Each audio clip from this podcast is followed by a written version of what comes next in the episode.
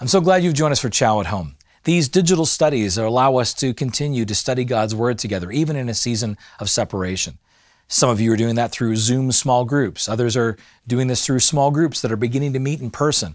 And I want to encourage you, as you're able to, according to your own health needs, begin meeting together in person as the Lord directs you. We are meeting on Sundays at 9 a.m., 11 a.m., and 5 p.m. We do so safely. And my encouragement to you is to consider, especially as this liturgical year comes to an end this Sunday with Christ the King Sunday, and we begin a new liturgical year with Advent leading through Christmas, that we all recommit to what it means to gather together on the Lord's Day. Again, as you're able, as you feel the Lord direct you, but we certainly are providing a safe environment for faithful worship in this season. As we prepare for tonight's study, I do want to pray Collect number 70 on page 667 of the prayer book for inner renewal through the Word. Gracious God and most merciful Father, you have granted us the rich and precious jewel of your holy Word.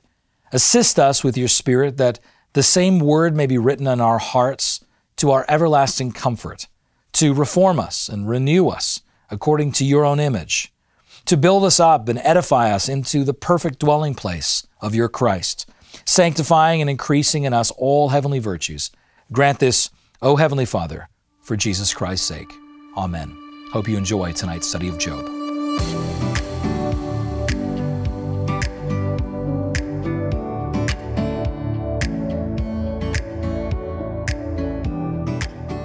For the last two weeks, we have been studying and reading through together the book of Job.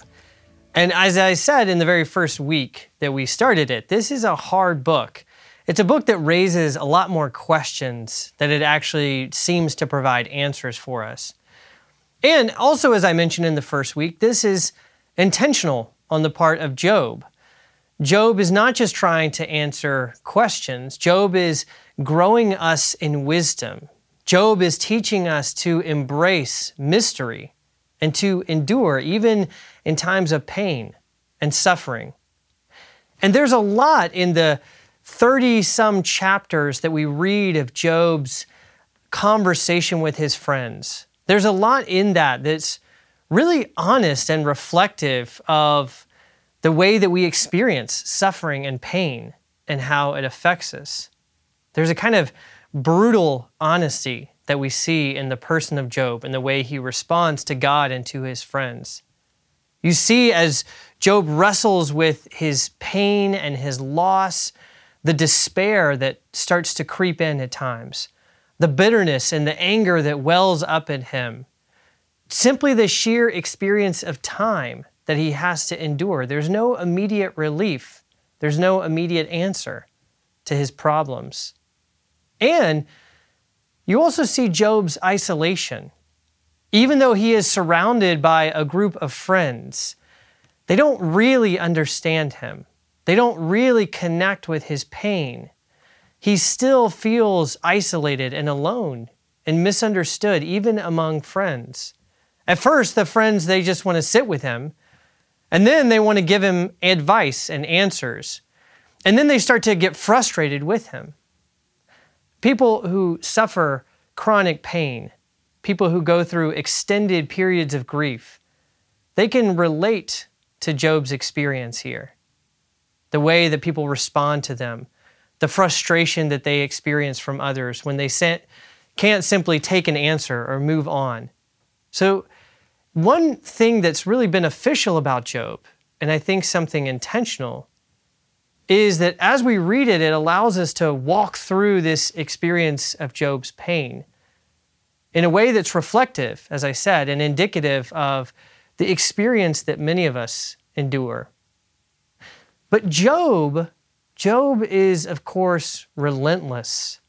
Despite everything he endures, despite the frustration of his friends, Job does not relent in his demands and his request to hear from God.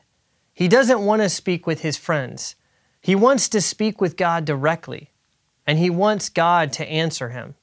Look what he says in chapter 23, verses 4 and 5. Oh, that I knew where I might find him, might find God and fill my mouth with arguments.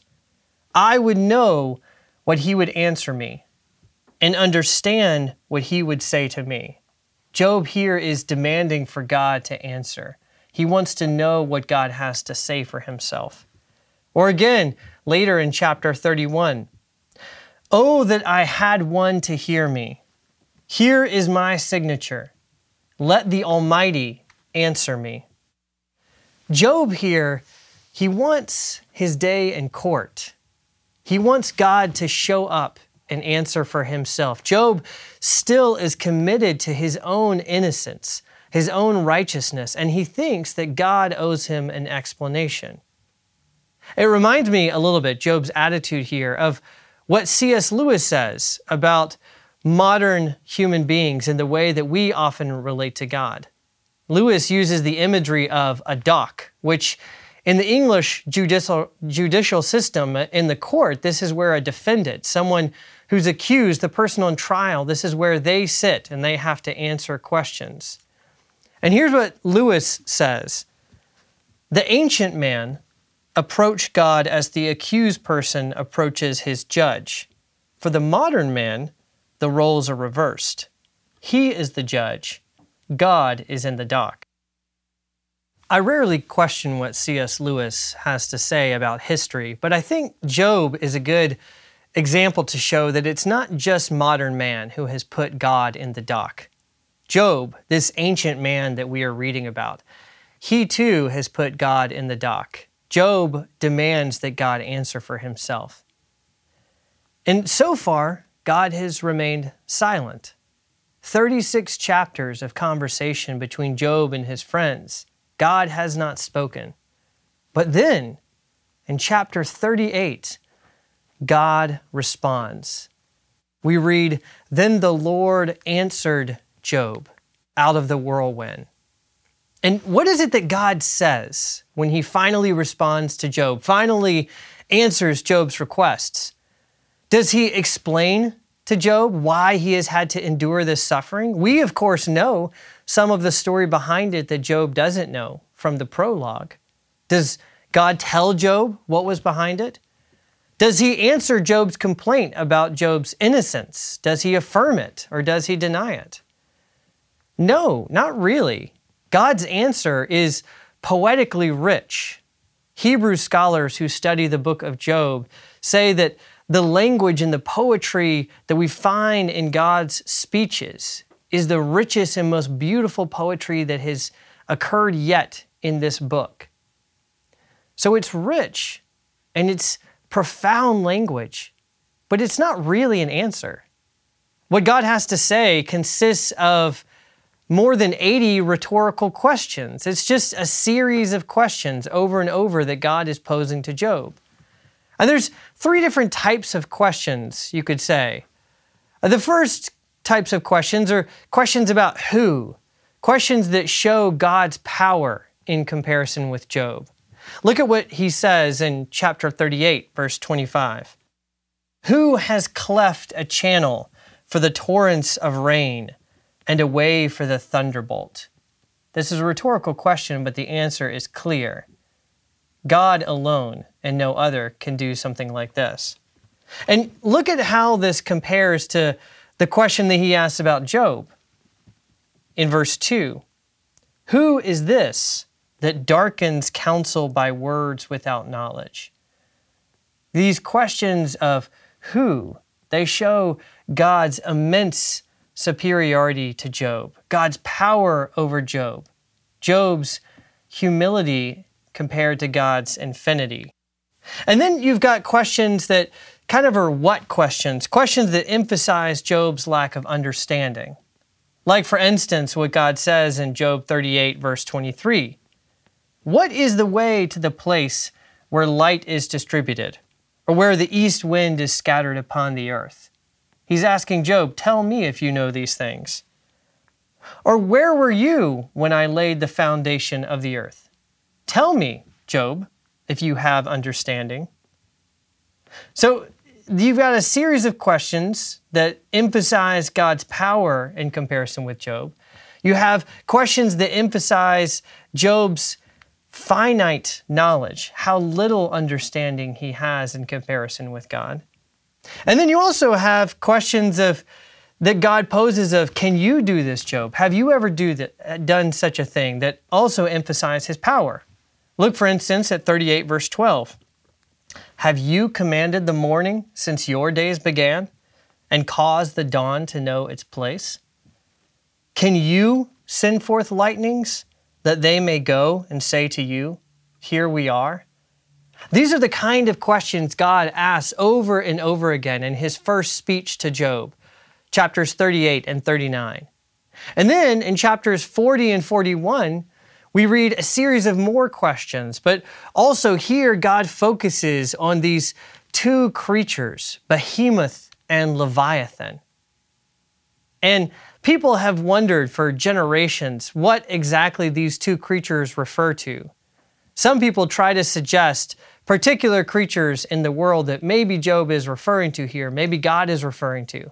Behemoth, for instance, some people have thought perhaps this is a hippopotamus, or perhaps it's an elephant, or perhaps it's a crocodile. And the truth is, we don't really know. And it seems less that Behemoth and Leviathan are intended to represent particular creatures, than that they are kind of symbolic representations of the mightiest of creatures on land and the mightiest creatures in the sea creatures whose power would overwhelm Job, but whom God controls with the word of his mouth. What is the point, though, of all these questions? This demonstration of God's power, this reminders to Job of how small his understanding and knowledge really are. How is this a response to Job's questions about pain and suffering? Now, some people who read this think that this is really a pretty bad answer. Charles Williams, who was one of C.S. Lewis's friends, wrote a novel called War in Heaven. And there's an interesting conversation that takes place in that book. It's between an English vicar and, uh, and someone named Kenneth Mornington, who's an editor of a local journal. And they're talking, and the topic of Job arises.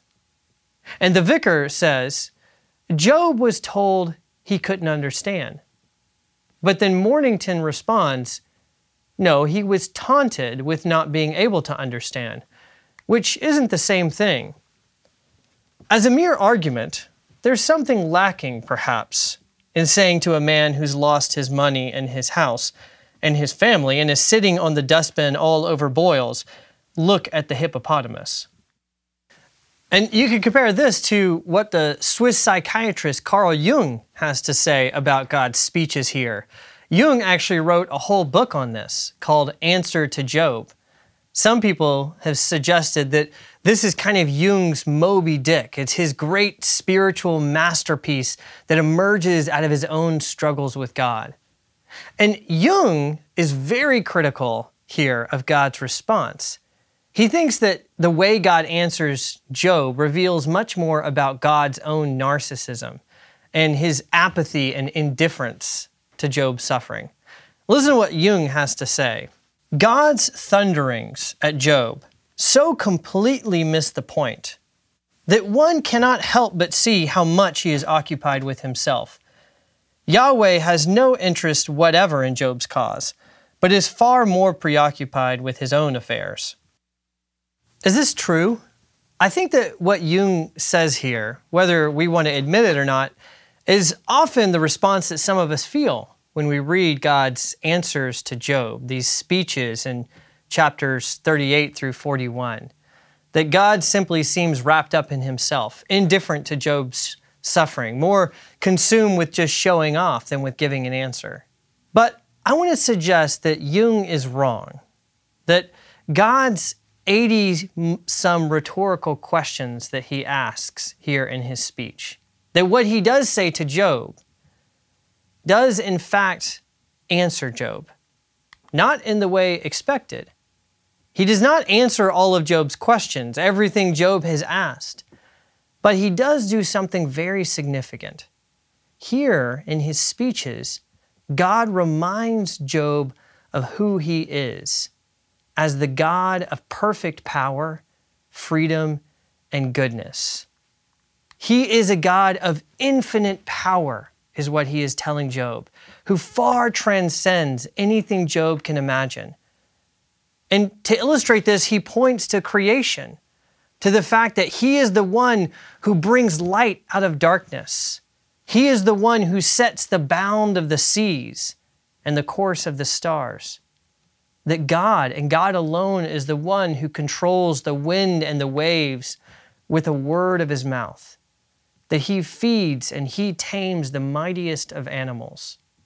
He is a God of infinite power in comparison to Job. At the same time, he's also a God of perfect freedom. It's important, you have to remember that Job's friends, they have been having a conversation with Job for 36 chapters, trying to talk about what God is like and how to make sense of his suffering. And Job's friends have been repeatedly saying that if Job really were righteous, God would bless him. And if he were not, if he's done something wrong, then God would punish him. And you see, the friends that I think they're motivated by something good, they want to defend God's justice. But later on in chapter 42, verses 7 and 8, God tells these friends that he is angry with them, that they have not spoken truthfully about them. And why is this? What have they said that is so untruthful about God? Well, Karl Barth, the theologian, when he's reading Job, he says that the biggest mistake that the friends make is that they do not recognize the freedom of God. Listen to what Barth says.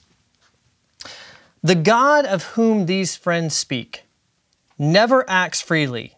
He neither chooses nor loves. In good or ill, he can only react to mankind. He can only requite him whether with salvation or perdition, with blessing or cursing. He owes both one and the other. He is his own prisoner. You see, Job's friends have domesticated God. They've turned him into a kind of cosmic enforcer of karma who just dispenses blessing and curse according to how we perform. But the God who speaks out of the whirlwind to Job, is not constrained by anything. He is a living God who acts in freedom. But, and this is important, he's not just giving Job here a demonstration of his power and an affirmation that he is the living God who acts in freedom with Job. God's speech is also actually an affirmation of his goodness. And you have to remember from several weeks ago when we first started looking at this book, this, I said, is what Job was fundamentally most struggling with. Is God really good? Does God really love this creation that He has made? And in these speeches, God offers His response to that. He reminds Job that yes, he is good. And you can see this in multiple ways. First, for instance, look at God's description of himself through these questions. Look at how what he says about himself highlights not only his power, but his intimate love and care of the creation that he has made. God describes himself as providing for the ravens, and for the crying young of the ravens. God intimately knows and provides for them. God says that He is the one who watches over the birthing of calves and goats and takes delight at seeing new calves born. God describes the horse and its beauty, and He says that He is the one who has clothed the horse's neck with a mane. The language that's used all throughout this speech when God talks about creation emphasizes not just his power as the creator, but his almost maternal delight in the creatures that he makes. And he reminds Job that this includes Job himself. Look what he says in chapter 40, verse 15 Behold, Behemoth, which I made as I made you, Job. So that's one way that God demonstrates his goodness to Job. He reminds Job that he is the God who is infinitely transcends Job's own understanding. And at the same time, he is the one who brought creation into being out of delight and who watches over it with intimate care. But another very important aspect that it's, we shouldn't miss in this speech is how he actually appears to Job. God appears to Job here as Yahweh. That's the name that we read when verse 1 in chapter 38 says, Then the Lord, that word, the Lord, is a translation of the word Yahweh. What it's really saying is, Then Yahweh answered Job out of the whirlwind. And this might not seem very significant because, as we know, that name occurs all throughout the Old Testament. But if you look at the speeches, these 36 chapters of conversation with Job and his friends, you'll notice that this word does not occur. Throughout all of the dialogue, God has been referred to simply as Elohim, God, or as El Shaddai, the Almighty, not as Yahweh. Because Yahweh is the personal covenantal name of God. This is the name that God takes as the one who has committed himself in personal relationship to his people. That's what that name signifies. And God then does not just treat Job as a creature. He's not just Elohim. He's not just El Shaddai, the Almighty. He's not just the Creator God. God is the one who has committed himself to Job, who has not abandoned him. He actually comes to Job. He shows up. He comes to him in person. So, yes, he doesn't answer all of Job's questions, but he does offer Job something very significant, which is his own personal presence. I, I, like the way that one Old Testament scholar puts it when he says, A suffering person might exclaim, Why? But the answer is rarely because, but here I am. In the book of Job, it is Yahweh who answers, Here I am. So, how then does Job respond to these speeches from God? Well, he kind of has two responses. First, after God's first speech in chapters 38 and 39, we see a Job who has been humbled. Look what he says in chapter 40, verses 4 and 5. Behold, I am of small account. What shall I answer you? I lay my hand on my mouth. I have spoken once, and I will not answer. Twice, but I will proceed no further. Job has been questioning God, demanding an answer, insisting on his own righteousness, that he has a right to hear from God. And now we see a Job who is humbled, a Job who is beginning to learn again what it means to fear God, to recognize his place. And you might think that God would stop after that. Job, after all, is obviously humbled. But he doesn't stop. He continues on with another speech. Uh, why does God do this? What is it in Job's response that suggests that perhaps he needs to learn something even further? There's a Peruvian theologian named Gustavo Gutierrez that wrote a book on Job. And I, I think he has a very insightful um, answer to this question of why is it that God doesn't stop after Job's first response? Here's what Gutierrez says Job now knows more about God, but he does not yet know enough. The light has still not dawned fully for him. His struggle has been too extensive and profound for him to change his opinion easily.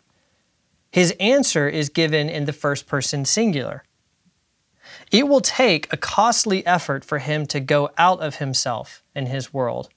Yahweh, however, will not let go. Yahweh refuses to let Job withdraw from the debate. Yahweh has more to say.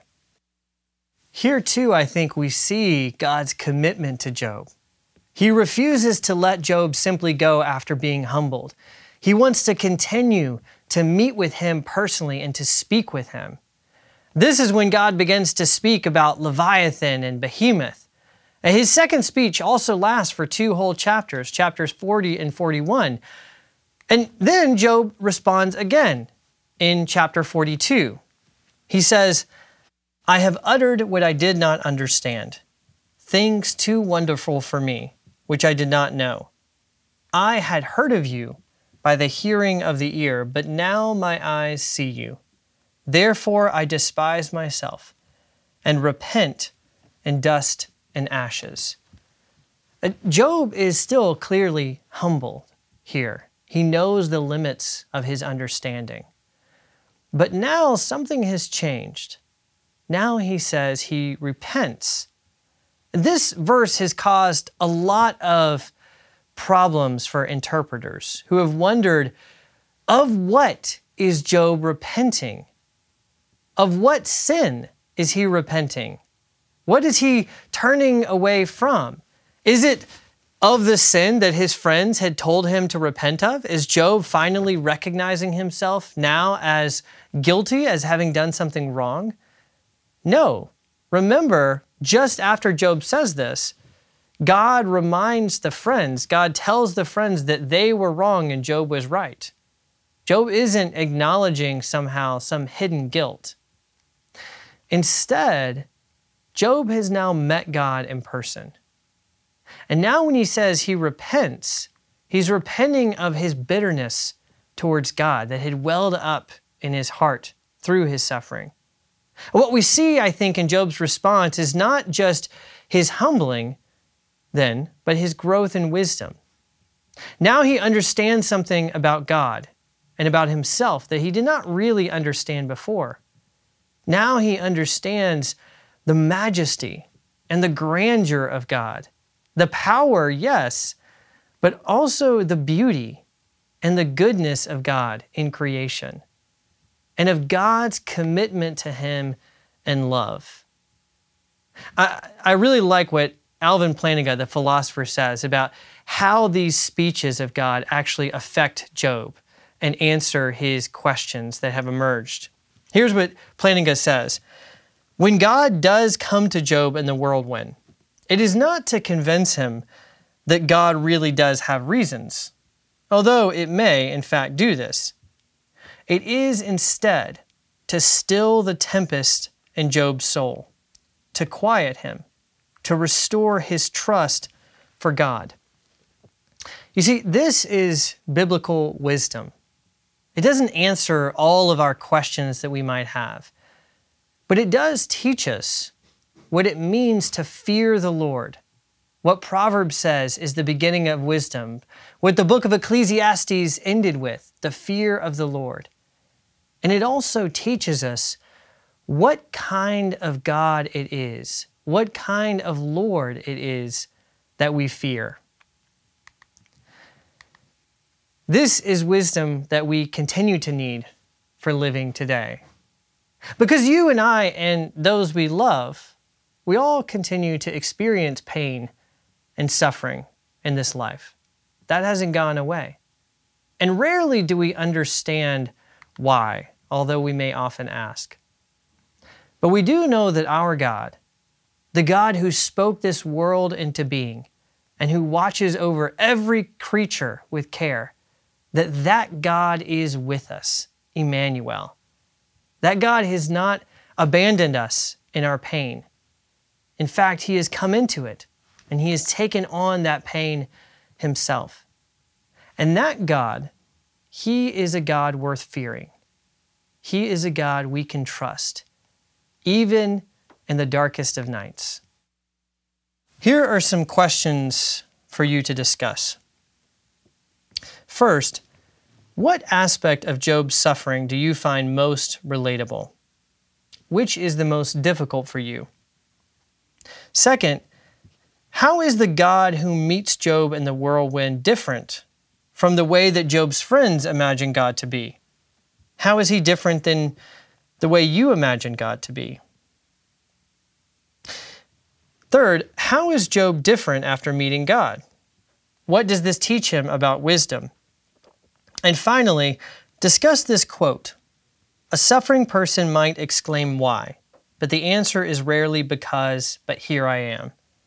In the book of Job, it is Yahweh who answers, Here I am. This week, we will finish out our reading of the book of Job by reading chapters 32 to 42. I want to thank you again for joining me for this study of the book of Job. There's a lot that we haven't discussed.